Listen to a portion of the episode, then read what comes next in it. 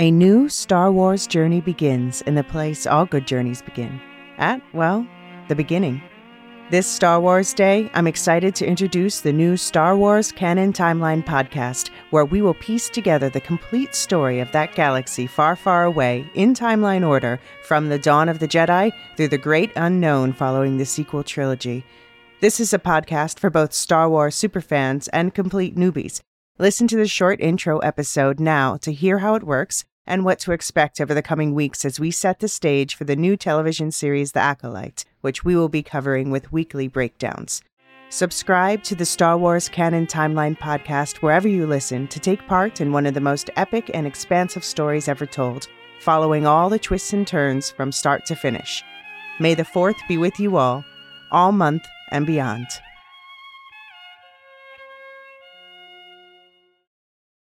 The future is a hefty responsibility and not one that we take lightly, but then taking things lightly has never been what Hefty is about. That's why we've created the Hefty Renew program that turns hard to recycle plastics into valuable resources like park benches and building materials. To participate, simply fill up an orange Hefty Renew bag with accepted items, tie it up, and drop it in with your regular recycling. That's it, it's that easy. It's time to rethink recycling with Renew. Particular valued resources may vary by geography. More info available at heftyrenew.com.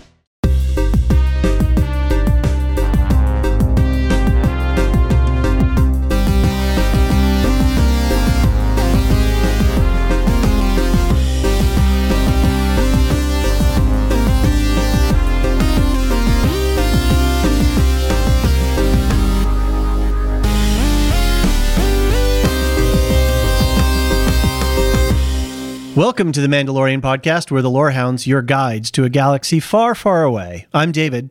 And I'm John. And this is our coverage of the Disney Plus original series, The Mandalorian, Season 3, Episode 4. In this episode, we're going to be discussing the scene by scene breakdown for Chapter 20, The Foundling, followed by a little bit of listener feedback.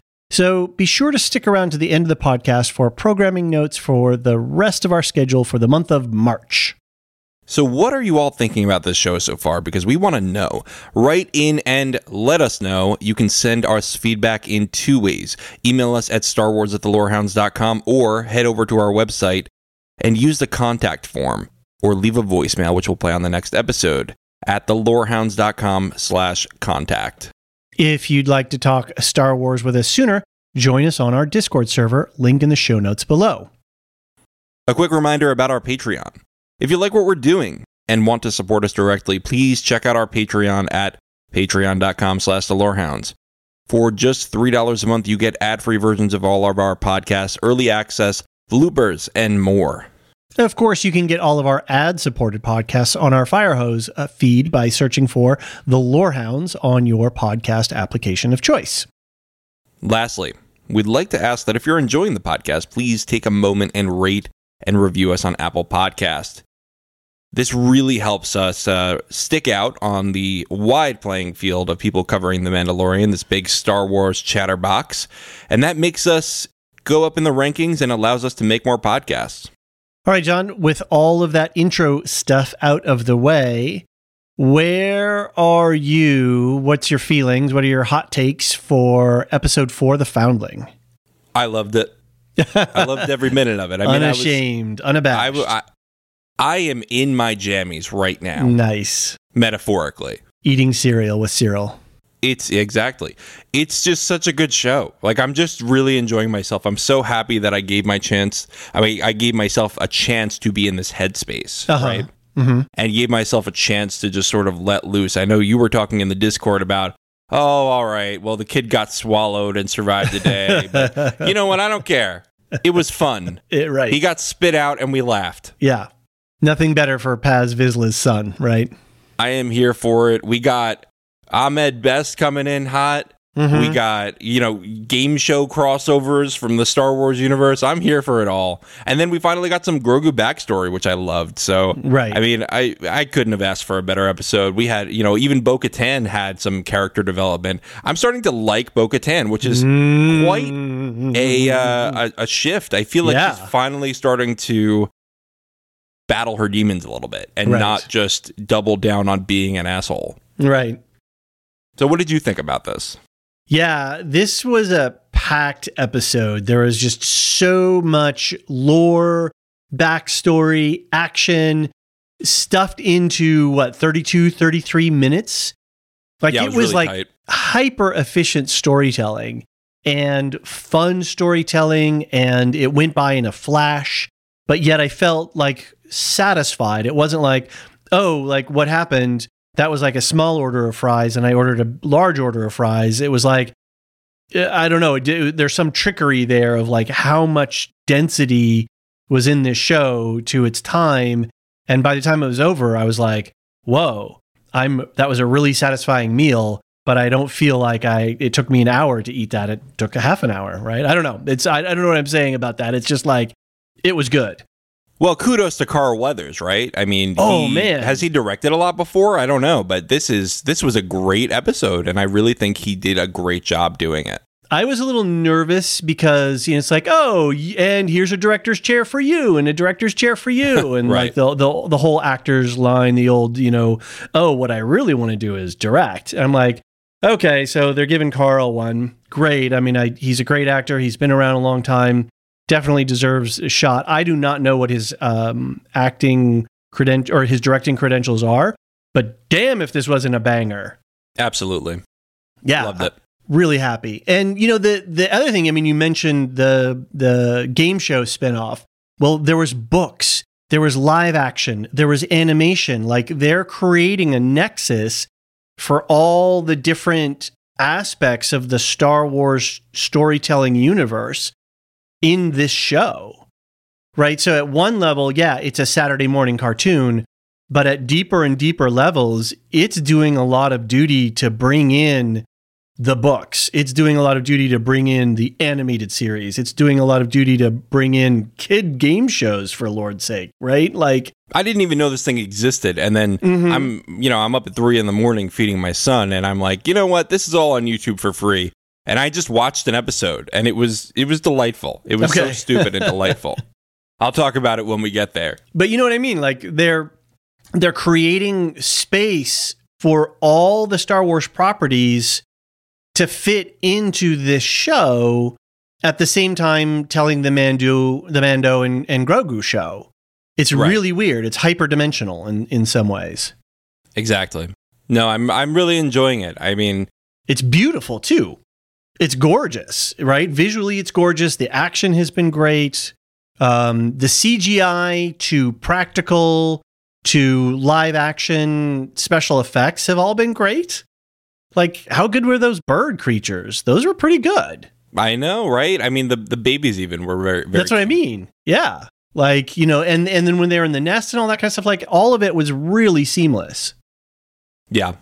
Well, I think it's time we get into it, David. Okay. So I've got just two quick callbacks to episode three. You know, a lot of times when we're recording these, we don't have time to research or or or pick up on all the details. There's two things I wanted to point out regarding episode three really quick. Pershing's ear. You know how he was tugging on his ear as sort of this um, Yeah. tell. Well, um, remember when he was being held at gunpoint by a couple of those Imperial pilots, and then Cara Dune shot the pilot that was holding him hostage, the laser bolt went right along the side of his head. So his ear, if you look in the episode, has a kind of nick and scar to it. So when he's Right. tugging on his ear, it's some sort of emotional callback to his feelings about the Empire and the New Republic and being rescued and the PTSD of it all. So that's what that was about. Okay, that's cool. But then we've got to talk about the Opera House where Pershing gave his TED talk on cloning. Ah, yes. and we've got to talk about the the Darth Plagueis of it all. So there was a whole conversation. Well, maybe you should set that up a little bit with the. I, I'm the prequel guy, I guess. al- Yes, you are. I've, I haven't seen them that many times, but I do enjoy this scene. This is one of the better monologues, part, partially because Ian McDiarmid is one of the best parts of the prequels. Uh, you know, he plays Palpatine. right. And this is the scene where he's giving Anakin the spiel because he knows Anakin is anxious about Padme's death. Right. He gives him the spiel Have you ever heard the tragedy of Dark, Darth Plagueis the Wise? hmm and this is he, he sort of lays it out as a tragic opera you know you know he figured out the secret to eternal life and then his apprentice killed him in his sleep Right. and uh uh, so this is really where he seeds that you know you you can make someone live forever using the dark side thing in Anakin, and so you know, I guess if you're going to be very generous to the sequels, this is what Palpatine was doing, right? He was setting up a situation where he had clones where he could put his essence into using the dark side. I just finished the Darth Bane trilogy uh-huh. of novels, and okay. that is non-canon now. But they do talk about this ritual ritual of essence transfer, mm-hmm. and I think mm-hmm. that that idea is still around. It's might it might not be called that, but this idea that the dark side can let you transfer your consciousness to a new body, and that's what the Emperor is doing here. Got it. And so interesting that Dr. Pershing is giving his TED talk in the same venue where Palpatine and Anakin are having that conversation.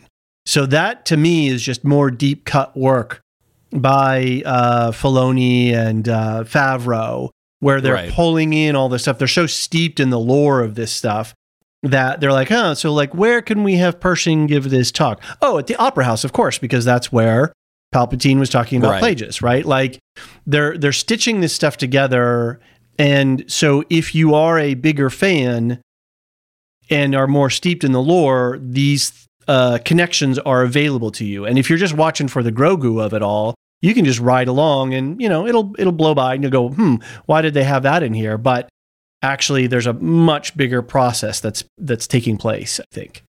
Right. For sure. So all right, well, let's get into the scene by scene. Um, as we said, uh, it was a 33 minute episode directed by Carl Weathers.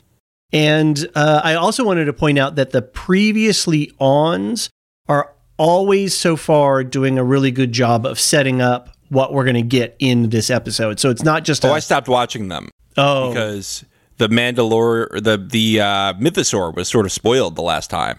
Uh huh. So right. Yeah.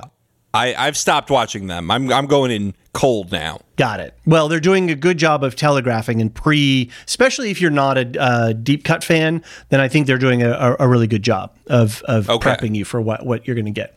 All right, so we open up with a drone shot at dawn of the desert planet that the children of the Watch are inhabiting. Uh, everyone's outside training and practicing their combat skills. As Bo looks on, we see Grogu sitting by the shore maybe moving what look like rocks, but then turn out to be crabs.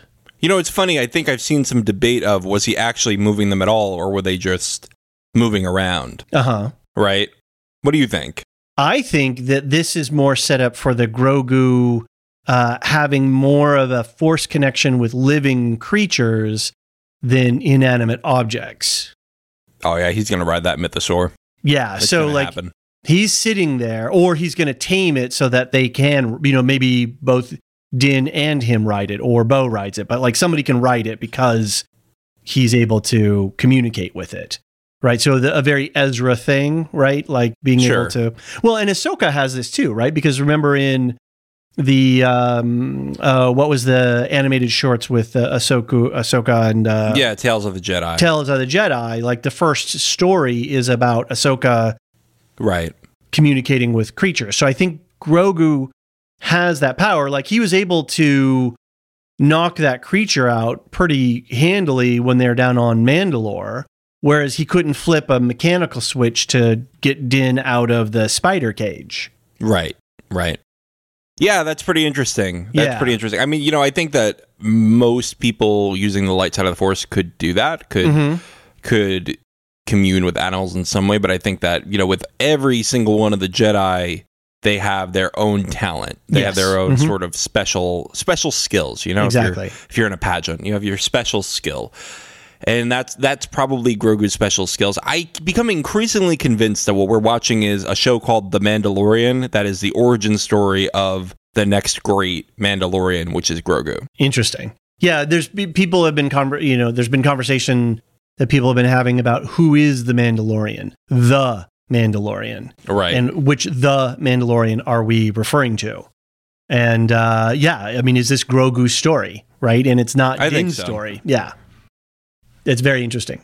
I, I, again, the the I just want to point out here, we've got a puppet on a beach that was probably in the the volume um, with these little crab creatures, and then Din comes over and picks up Grogu, and I couldn't tell where the CGI and the practical and the puppeteering and the live action stopped and started.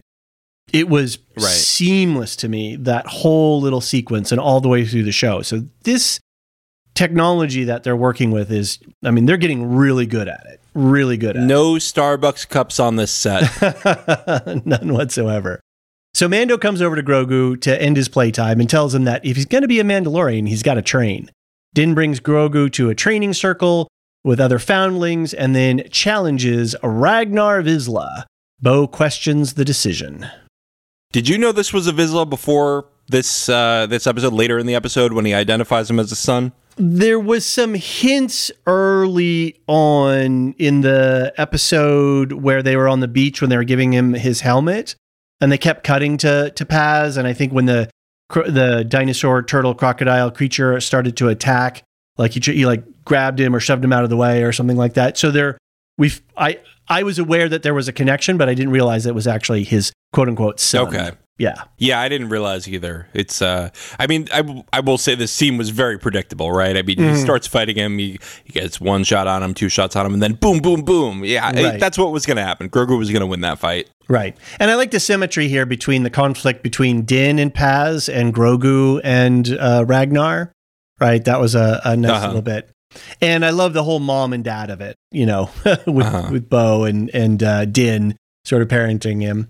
So uh, Ragnar chooses darts and questions why Grogu does not wear a helmet. Bo gives Grogu some encouragement as she arms him with the training darts. One does not speak unless one knows. Perhaps this lesson is for you then. Just really great Right. Mr. Miyagi, you know, kung fu, you know, martial arts sort of inspired stuff here. This is I'm loving it. Right. Yeah. No, I, I was big fan of the Mr. Miyagi of it all, like you said. It, it really does remind you of things in your childhood, right? Like one kid gets a little cocky because they, they got a little bit of a skill going, and another kid who's newer to it, it might be more skilled at it, but they go, "Oh, I've been doing this a while." And uh, that that underdog just just gets them. Everybody loves the underdog story, Yeah, right? Daniel's that's right. has to defeat Johnny in the karate tournament. And the exposition that they did here, like, you know, why doesn't he uh, wear a helmet? Well, because he doesn't speak, so he can't say the creed, so he's not young, you know, he's not old enough to wear the helmet. It's like, oh, yeah, that's all exposition, but it all made sense. It didn't feel clunky. I didn't feel like I was sort of being pandered to. Like, I was like, oh, Right. okay, that, that's cool. That makes sense. I like that piece of information.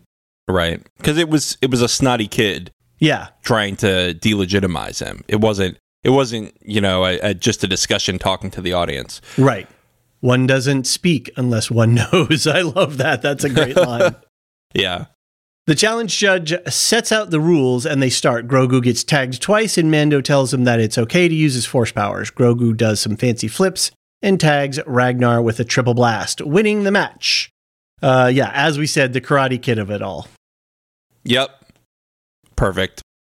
Uh, as Ragnar goes off to sulk, he is scooped up by a petrosaur like creature and carried off. Paz, Din, and two others pursue with their jetpacks but run out of fuel. Bo continues the pursuit in her ship, and we learn about the fuel limitations of their jetpacks. What I love about this is that everyone's using their muscle, right? Everyone's doing the oh, I'm on it, I'm on it, and then Bo goes, "All right, take a breath." That's not going to work. What will work? Okay, I'm going to play the long game. I'm going to take my ship. I'm going to figure out where it lives, and then we can go. Right. Yeah. Yeah. Like really smart tactically Yeah. and really showing her leadership here. Right. And really, like, I, how long has she been in this cult? Has she, uh, where she is just leading a mission, right? Yeah. She is just all of a sudden in charge. Can we? I, I want to jump back really quick to the sort of training montage when everybody's fighting, you know, kung fu fighting, and they're all, you know, doing their stuff on the beach. Um, and we see a scene of Bo, like, you know, she's our point of view as we stroll through.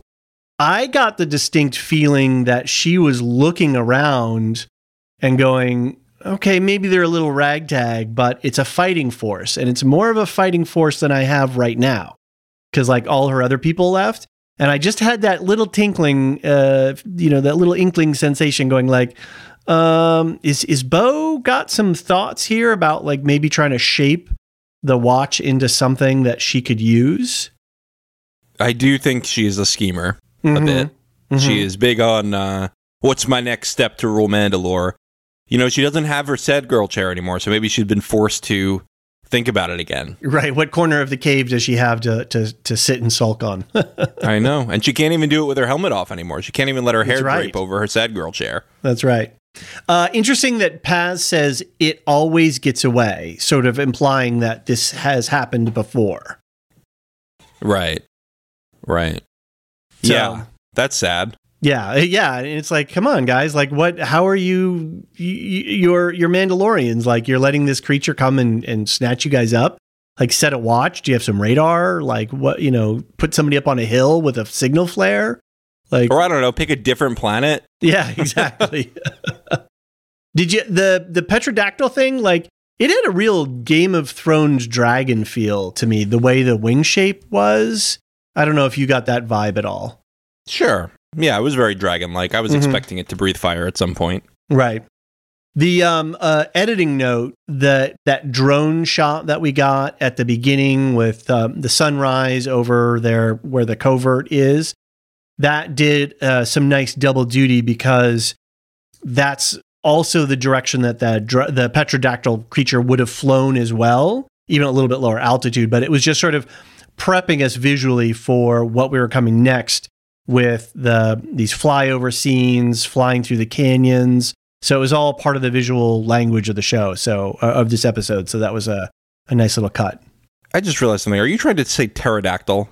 Pet pterodactyl. I thought it was petrodactyl. Pet pet. It starts with a P, but you pronounce it pterodactyl. God, I'm an idiot. That's all right. Pterodactyl. I was like cutting. I knew that, but then I spelled pterodactyl in the Google search, and then it was like, oh, do you mean petrodactyl? I was like, oh, what, what, what? Yeah, I was yeah, never yeah. into the dino thing when I was a kid. That That's was not my- okay. that was not my jam. That's all right. Um, what do you think of it? I, I I don't know about you, but I loved the canyon flying as when they're on their jetpacks and swooping around and stuff. That was just really visually beautiful. Yeah. Yeah. A lot of fun. Uh, I mean, every every shot in the show has been great this season. Uh, There are some shots in the earlier seasons where you go, ah, it's a little CGI for me. But this show, this this season, they're really going for it. Yeah. All right, we get the title card, and then on either end of the title card, we've got these really beautiful uh, images of Bo's ship traveling across the surface of the planet. Right, so we've got it flying into the sun, and then later we have it streaking back across the uh, the surface. So really beautiful. Um, Bo returns, and they organize a war party with the Shriek Hawk training team to rescue Ragnar. Shriek Hawk, I love that. yeah, that's pretty fun. The Shriek Hawks. Yeah, They the the Mandalorians are great at naming things, right? You got Right. the Night Owls, you got Right. the Shriek Hawks, you got everybody. And uh, some serious teamwork here among the armor, Vizsla, Din, and uh, House Kreese. Like they all get Yeah. together. Like they all put their um, jealousies aside, their their uh, religious values aside, and they just focus on what do we got to do to rescue the kid. There's been a lot of chatter about what is the armorer's strategy. Uh-huh. Is she saying, "Hey, yeah, Bo-Katan, come in here because Clan Kreese is a very legitimate, you know, formerly royal clan. right. So is House Vizsla. Is she just trying to Ooh. collect all the big houses so that she can say, "Well, look, we are Mandalore now. Don't mess with us. We are Mandalore." So it's, but it's not like she was out recruiting them and like going, hey, No. you know, I got some nice cookies over here. You want to come hang out and drink some juice with Right. us, and like it'll be all fun. Like she, these are, well, I don't know how she got Vizsla, but like to have uh, House Kreese just show up, that's pretty fortunate. Yeah. And you're Yeah. right, like she's got two of the biggest houses there. But she never she sticks to the creed. I don't ever feel like she uses her religious authority unduly. No, I think this episode made me feel that she was more genuine than I thought before. Uh-huh. I don't think she's just in it for the power. I really do think she believes this is like the moral thing to do. Right. She's a true believer. Yeah.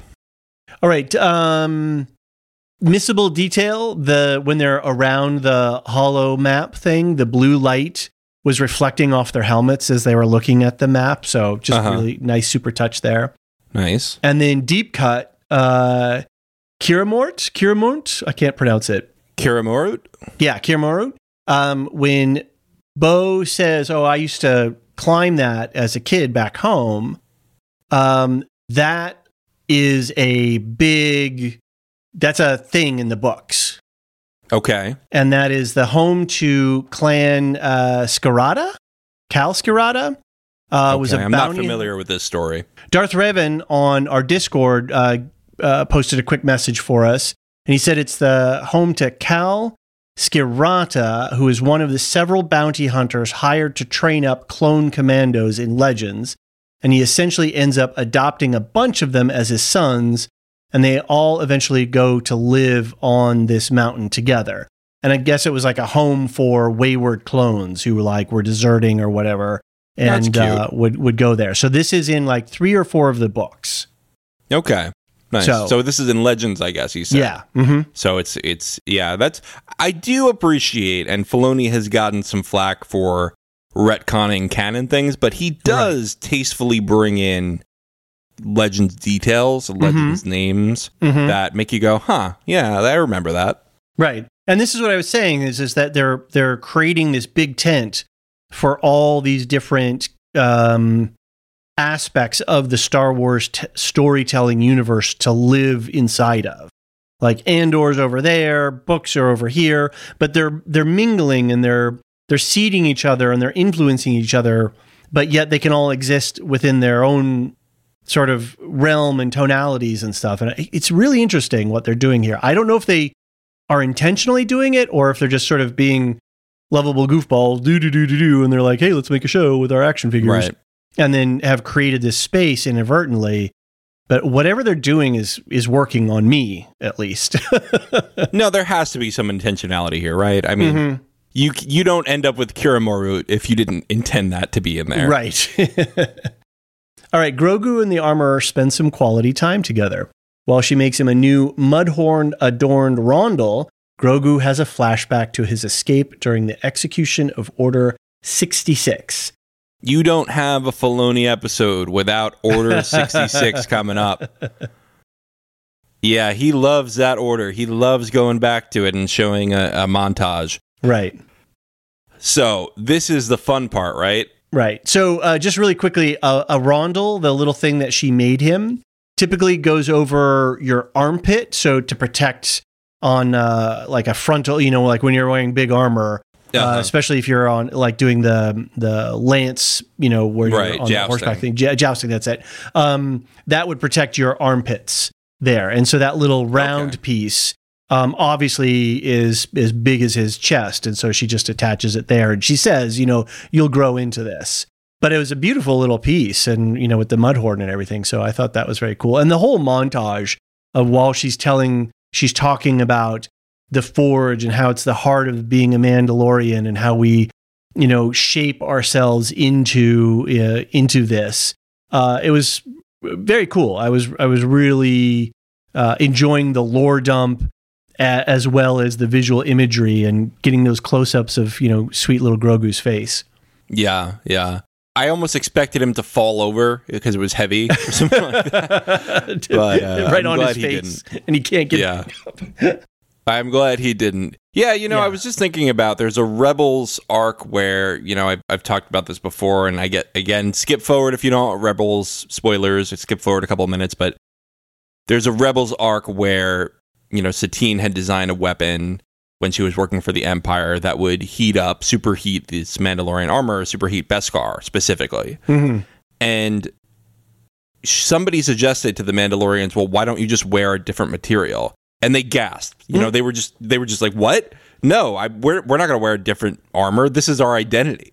And this was a non-religious group of Mandalorians, right? These weren't the fundamentalists. These were just Right. regular people. Mhm. So, even if you get out of the children of the watch, you really do see how core armor and Beskar specifically are to Mandalorian culture. hmm And that's what's great about the scene with the armorer talking about the forge and like, you know, forging ourselves and our identities and piecing together. Like, it was really, it gave me the insight into Mandalorian culture that I've been waiting for. Right. Like, I'm seeing all these other bits and pieces, but this was the heart of it.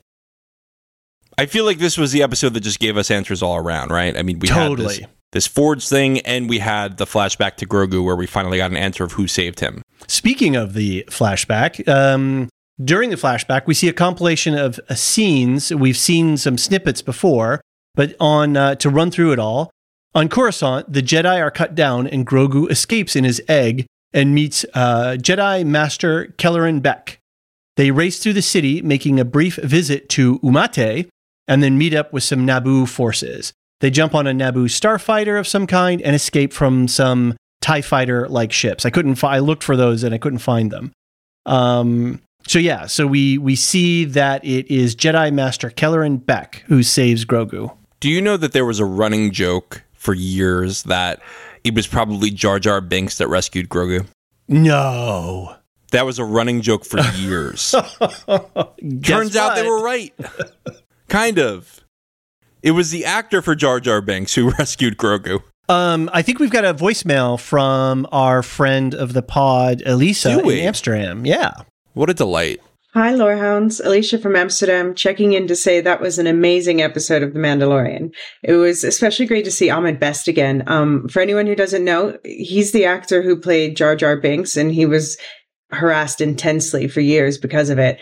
Um, and now that we're having this whole like prequel trilogy, Renaissance redemption arc thing, um, he was given a role as a, a host of this game show. Um, it's on YouTube. It's called Jedi Ch- Temple Challenge, uh, and kids compete to become Jedi. It's it's a pretty cute show. If you have kids, you should um, give it a go. Uh, it lasted one season.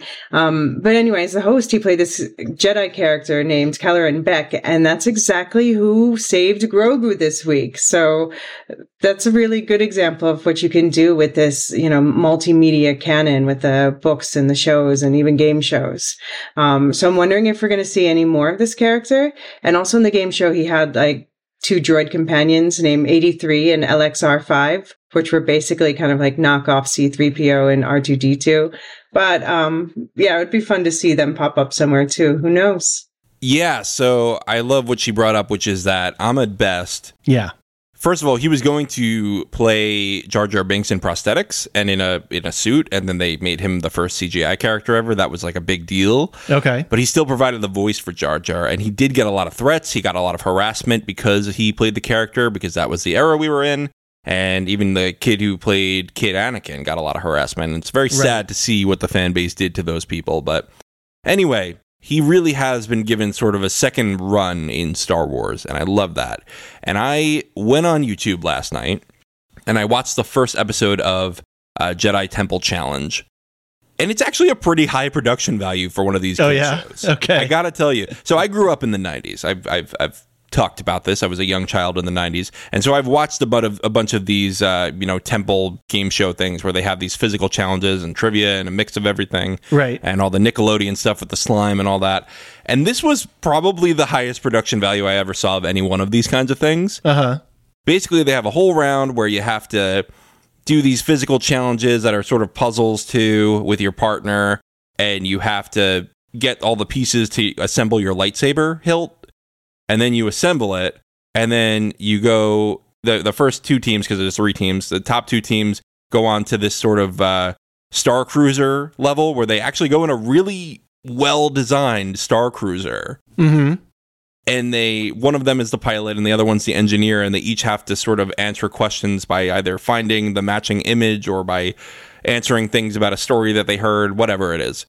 And then once they finish that they get a holocron filled with the answers that they gathered and then after that they take their holocron they insert that and they have to go find their kyber crystal in, in this other thing Oh And my then- lord.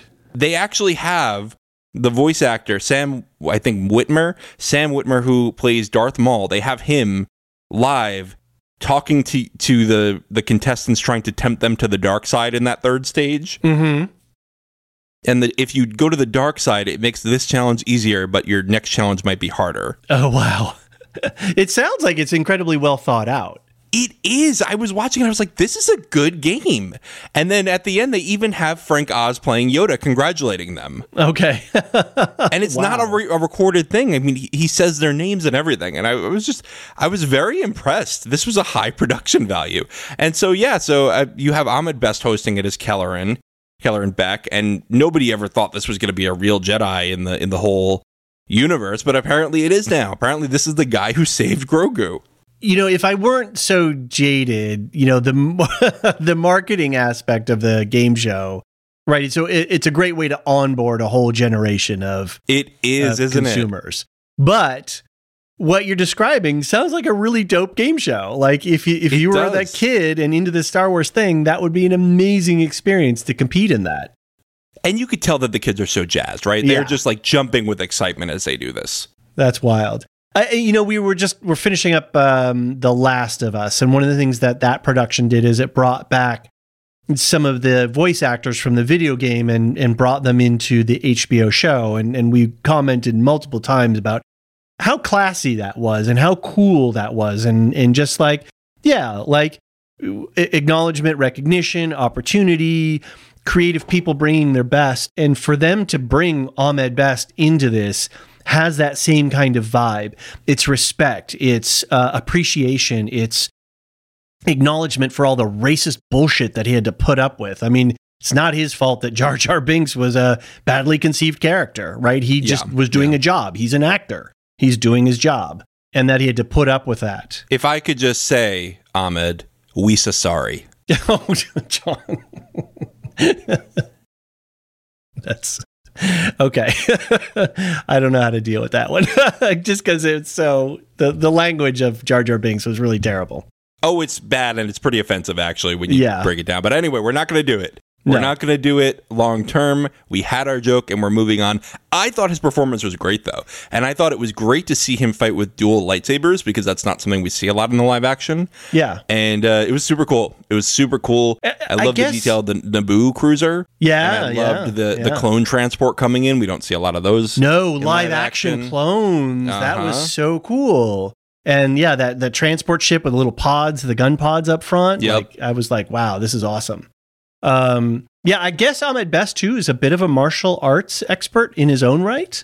Oh wow, I didn't know. Yeah, and I'm looking at his wiki page. He's got stage, music, uh, film, producer credits. He's just done a lot of a lot of stuff. So super talented. So very cool. Yeah, hopefully we see more of him here. Uh, really, and and what a great way to bring him back in this little vignette. So, yeah. Moving on. We switch our POV then to the war party, and we get some cool shots of them walking across the landscape before they make a camp at the base of the peak.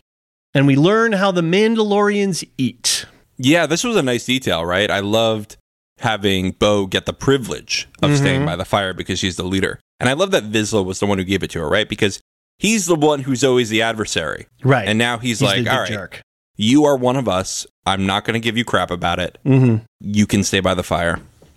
Yeah, you're the leader of the war party. It's your your right by by, by right. creed. So right. Um, I just you know, for as much as I, I admire the Mandalorian culture, like eating on your own, at least you know, with this particular sect of of Mandalorians, because uh, this is not this is not all Mandalorians, but like you know, food is such an important part of our culture. We we eat meals together. It's part of family time. It's part of our time with our friends. It's time for celebrations and holidays. World the world over, food is so important. And if you got to go eat alone, it was like really depressing. I was very sad for the Mandalorians or the Children of the Watch in that moment. When most of them have to eat in the cold, right? In the, in the dark, yes, in the cold. in the dark and the cold. Oh man! All right. As the war party prepares to scale the peak, we get some clunky exposition about not using your blasters and all that kind of stuff, but it sets up for the action. Um, and then we get some bad climbing scenes as the team reaches the peak. um, so this was the only clunky part I think of the the whole episode, but it was fine, right? I was it didn't it didn't take me out of the of the action or the sequence at all. I had fun, but I did not buy that Vizsla was climbing in all that armor and the heavy gun. That's right.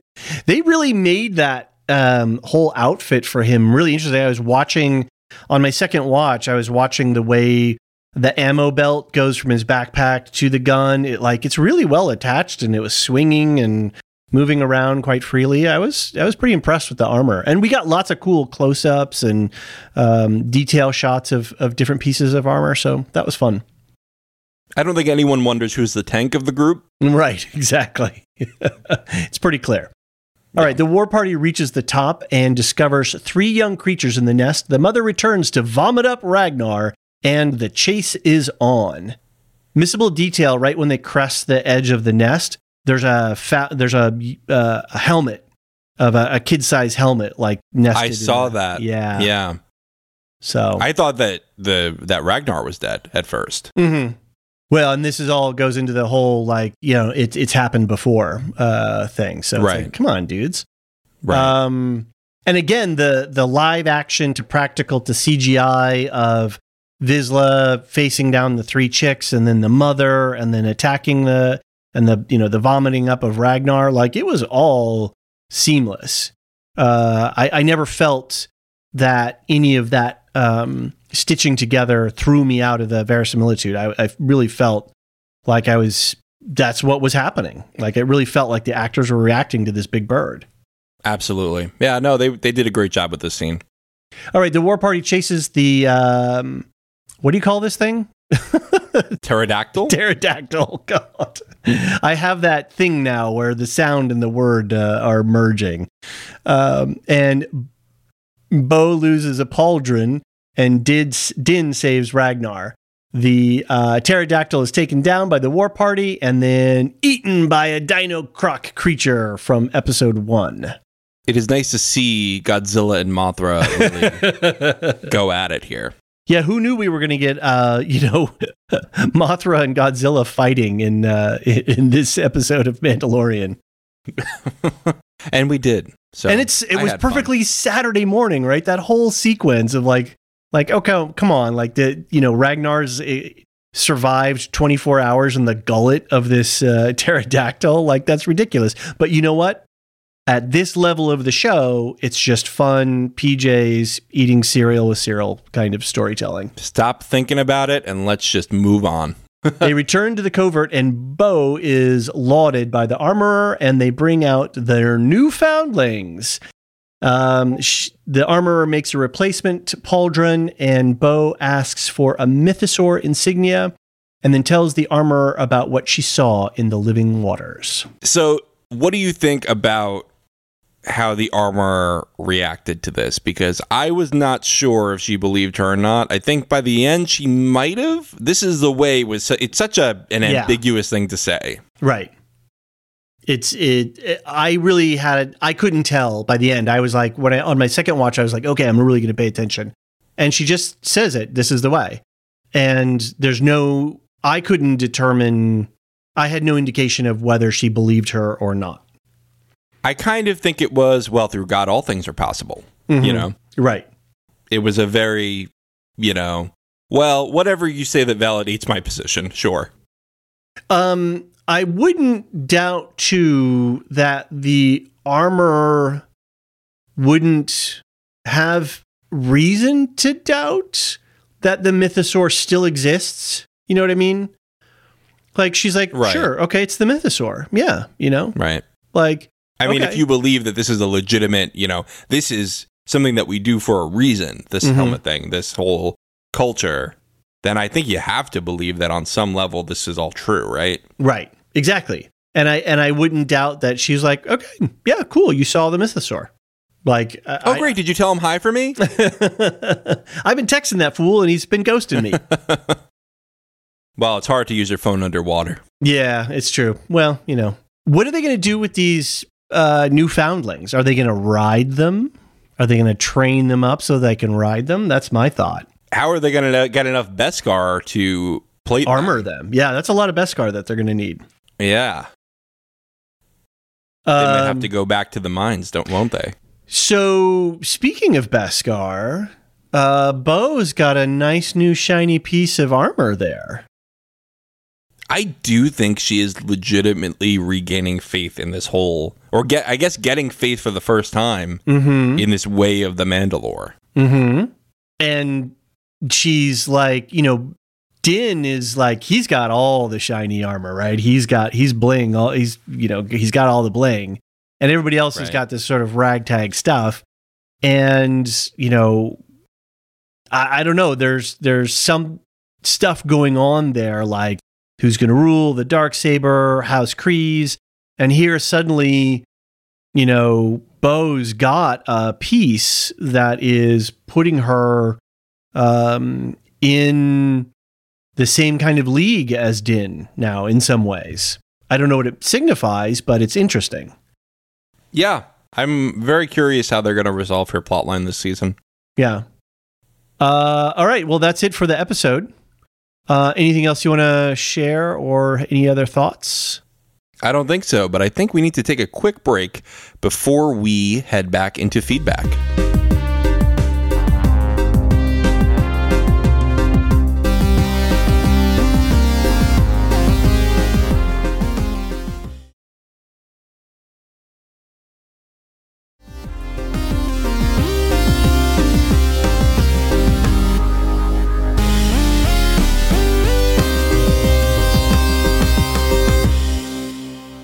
And we're back.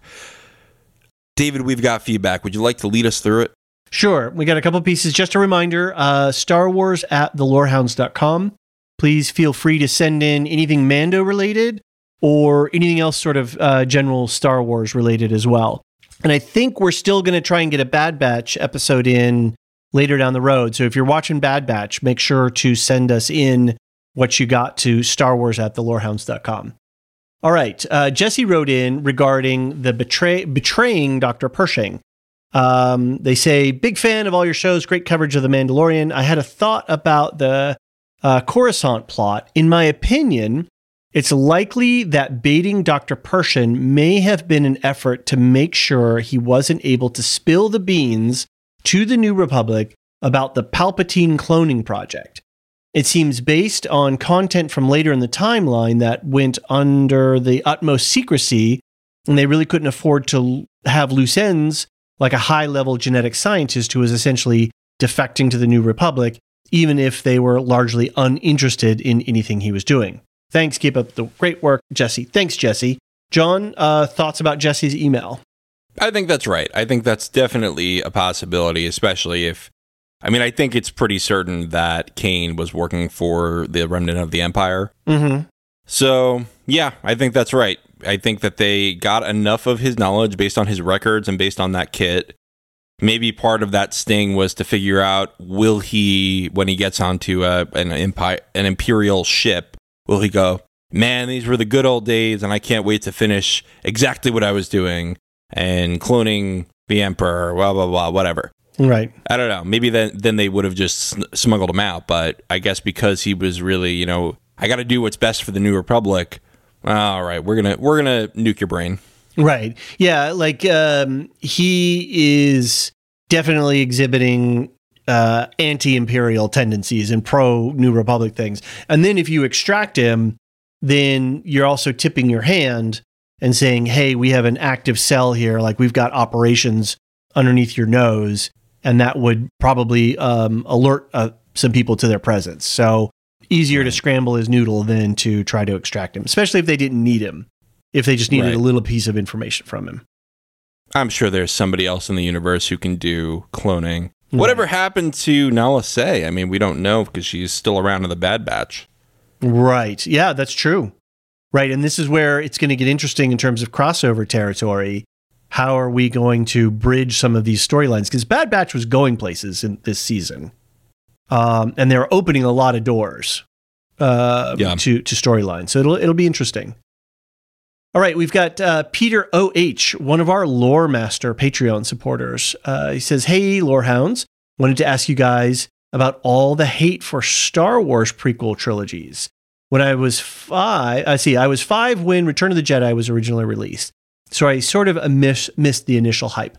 My first real Star Wars memory was a toy commercial featuring the AT-AT from Empire Strikes Back, which was pretty awesome looking. But we didn't have a VCR until I was a teenager, so I never made the effort to see the movies in full until the special edition of the trilogy was re released in the cinemas in 97.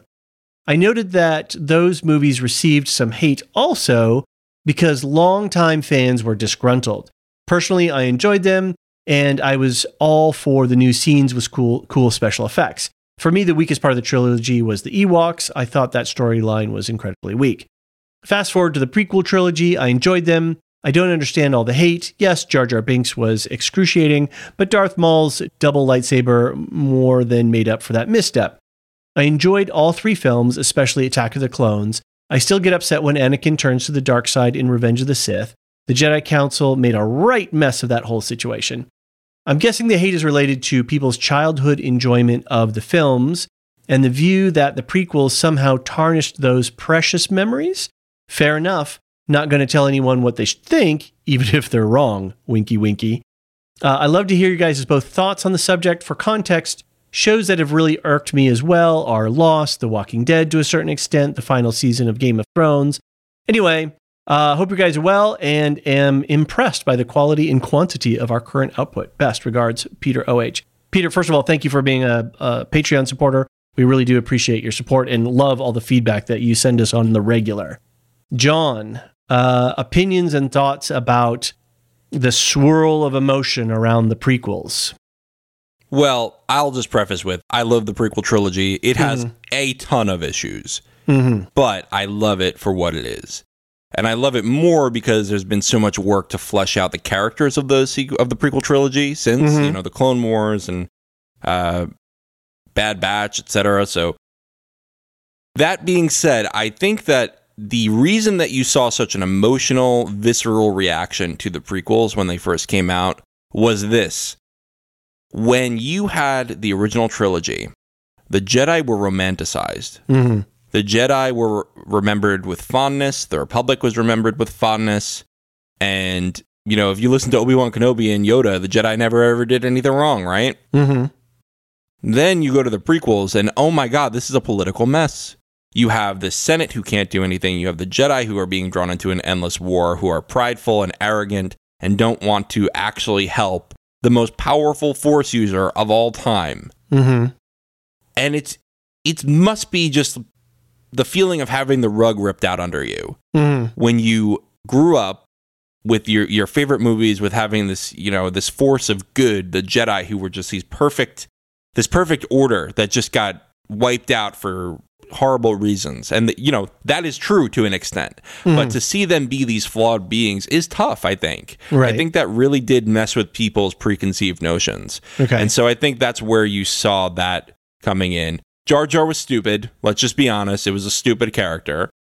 The pacing of the movies was kind of a mess, and George Lucas's direction. I'm not even going to say it was the acting. His direction was mm-hmm. very strange of the actors. You know, Hayden mm-hmm. Christensen was basically and and uh, Natalie Portman. You see her act in a ton of things and do well, but he basically told them to act like sort of soap opera actors, right? He wanted right. this to be this high drama mm-hmm. uh, with where it was presented with very dry acting, and I think that was a really bad misstep. Mm-hmm. So I think if they had had different directors, where George Lucas was writing them, or even better, just doing the big ideas, doing the main plot, and letting someone else write the screenplay, I think mm-hmm. it would have gone a lot better because the bones of the prequel trilogy are amazing. I really think that there are very few pieces of fiction, pieces of science fiction that have risen to the level of that poignant of a political critique on the current state of the world. And, you know, that's something that's always been in Star Wars. You see, George Lucas was making a political critique during the original trilogy as well. Mm-hmm. But yeah, I mean, it, it, the bones are really good. The execution was off. I still love them for what they are, and uh, there's always going to be a faction that doesn't love them as much. But I think that the faction of people who do like them is growing. So I've got a few thoughts, um, but the first thing I will say is I am now ready to go back and watch the prequels because I have a very different context for watching them. Um, you have been encouraging me to, you know, definitely get into Clone Wars and Rebels and and all this stuff. I'm de- I'm, I'm very much sold on on Bad Batch for our Ahsoka uh, retrospective in preparation for the Ahsoka series later on. I've been catching up on some some Clone Wars stuff and really enjoying what I'm seeing there. And I'm really realizing that, especially watching the Mandalorian and with Palpatine stuff, I really need to go back and do a deeper study of the prequels uh, and just ignore the stuff that is not great uh, and look at the story. And I think that sort of t- dovetails me into when I went to go see the prequels, yeah, I'm a child of 77. And then Empire Strikes Back and Return of the Jedi, right? Those were those things that just blew our minds as kids and were, you know, they're, they're as large as the mythosaur in, in our imaginations and, and in our lives. Um, but then, you know, when you realize that, like, The Empire Strikes Back, the story is by George Lucas, but the screenplay and the directions were not George Lucas, right? right. Uh, Irvin Kershner directed it, and the screenplay was written by uh, Brackett and Kasdan. Um, like totally different people, but like George Lucas is doing the executive produ- production and you know the, the the big picture stuff. But he gave over the day to day control and the screenwriting to to other people. And arguably, of the original trilogy, Empire Strikes Back consistently ranks uh, uh, the high, as the highest movie of the most enjoyed and and beloved of all three of those movies. Um, and you got to go, hmm, why? Well, it's because George Lucas, right? He was involved at different levels of that thing, and he wasn't right. doing the direction of it. He was the big ideas man. That's what he wants to be. That's what who he should be. I wish he were still around doing that. I wish he were still more involved with Star Wars, but we've pushed him out. It's honestly right. it's our own fault for being so mean to him about the prequels. So then with the prequels themselves, and this is where I so yeah, I'm coming to the prequels with the like, hey, I want to scratch that 77 itch. I want to uh, feel the the the joys and sorrows uh, in of 1980 of of Empire Strikes Back. Uh, I want all of that again, and when I go to it, I don't get that. I get weird trade alliance people and uh, rolling, you know, and droids that you know talk in these in this funny way, and we I'm getting all this CGI cartoon animation, and it's it has nothing to do with the original movies. Okay, that's fine.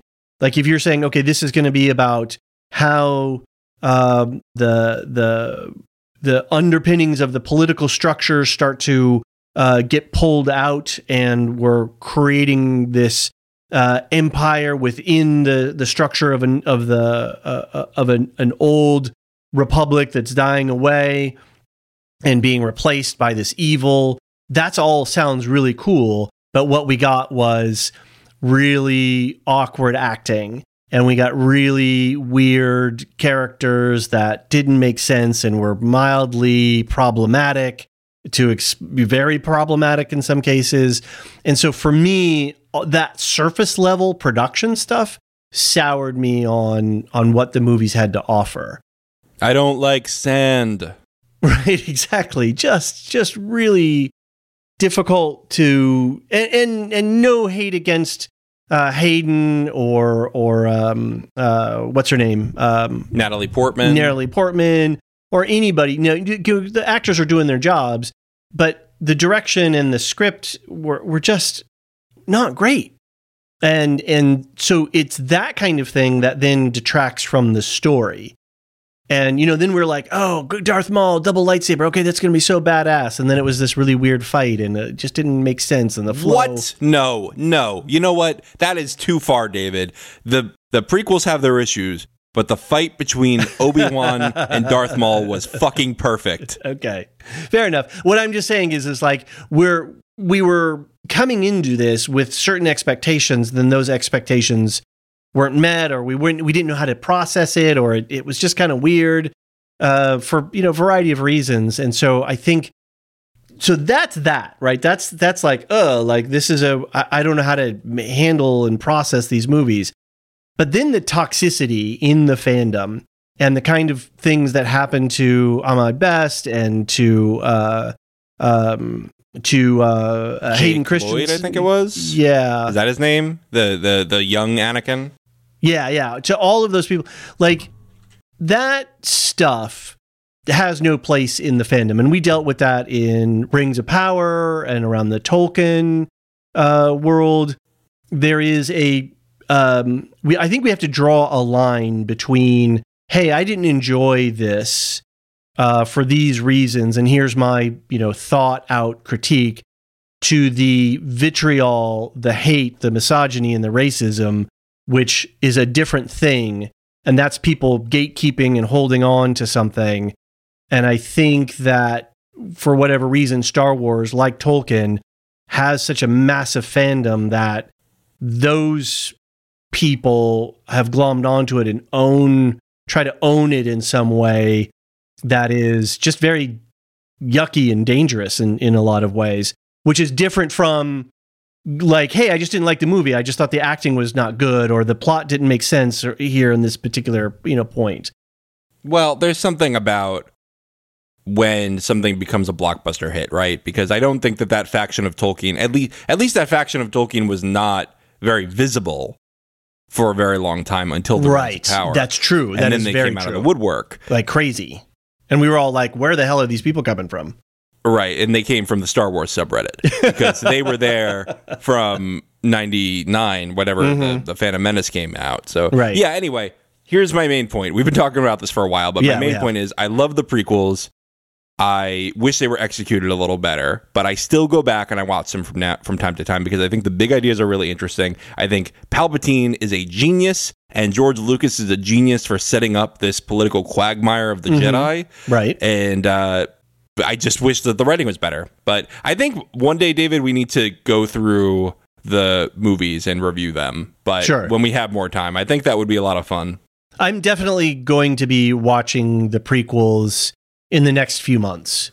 Uh, certainly okay. before Ahsoka comes back, because there's just too much. Uh, and we've talked about this before. Like, you know, we're not the deep cut super fandom podcast here. We're we're you know we're into the lore, but we're we're not steeped in it like some other podcasts are. And and you're well, you you've got a much bigger head start on it than I do. But I think it it's uh, it's it's uh, incumbent upon me. This is the way I'm feeling about it. That I need to get myself into the entire storyline so that I can really appreciate the stuff that they're giving us at this other level. So that when we're podcasting about it, you know, I can really appreciate and reflect that in um, this world that is being uh, uh, given to us on screen and on television. Well, since we've been on Star Wars songs, maybe you could just watch the Weird Al parody of The Phantom Menace. Okay. do you know about this? No, I do not. oh man, I'm gonna link it in the show notes. Okay. So Weird Al, you should look this up, David. I am Weird right Al now. actually did a full song to the tune of American Pie, where he does the full plot of the Phantom Menace. Okay. I think it's called uh, The Saga Begins. Yeah, the Saga Begins. Yeah, yeah, yeah, yeah. got it. Okay. Yeah, uh, big props to to Weird Al. He was uh, uh, we are of this uh, generation, and um, that guy has been. He was just on. He just there was just something. He was on Fresh Air with Terry Gross, and there was a big interview. Well, because he had a movie out, kind of a, a biopic about himself and about yeah, yeah, yeah. So with Daniel Radcliffe playing him, I've heard right. it's awesome. Actually, yeah, yeah. But that's not what we're talking about here right no, now. No. we've got to talk about our lovely patrons. We do. We got to wrap it up. Um, do you want to um, give it our patrons a shout out? I would love to. Special thanks to our Lore Master patrons. That's our top tier, where they get a shout out at the end of every single podcast, as well as downloads of our theme music, downloads of the Bo Katan song, and, and any other weird songs that I come up, up with. And uh, we are just so grateful for you because you really keep the the gears turning here at Lorehound Central. You keep us pumping out podcasts and committing to too many things. so here's our list of thank yous: Samartian, Cyrus, Mark H, Michael G, Michelle E, David W, Brian P, Nick W, SC, Peter O H, Bettina W, Adam S, Nancy M, Lavinia T, and Dork of the Ninjas N. Duve71 recently upgraded, and Brian8063, our newest lore master. Thank you all so, so much.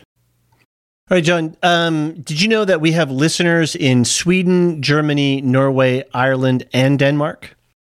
I did because I looked at the website. And did you know that if you added up our listeners from all of those countries, they would actually be the number four ranking above Australia and below Canada in terms of raw numbers? Wow.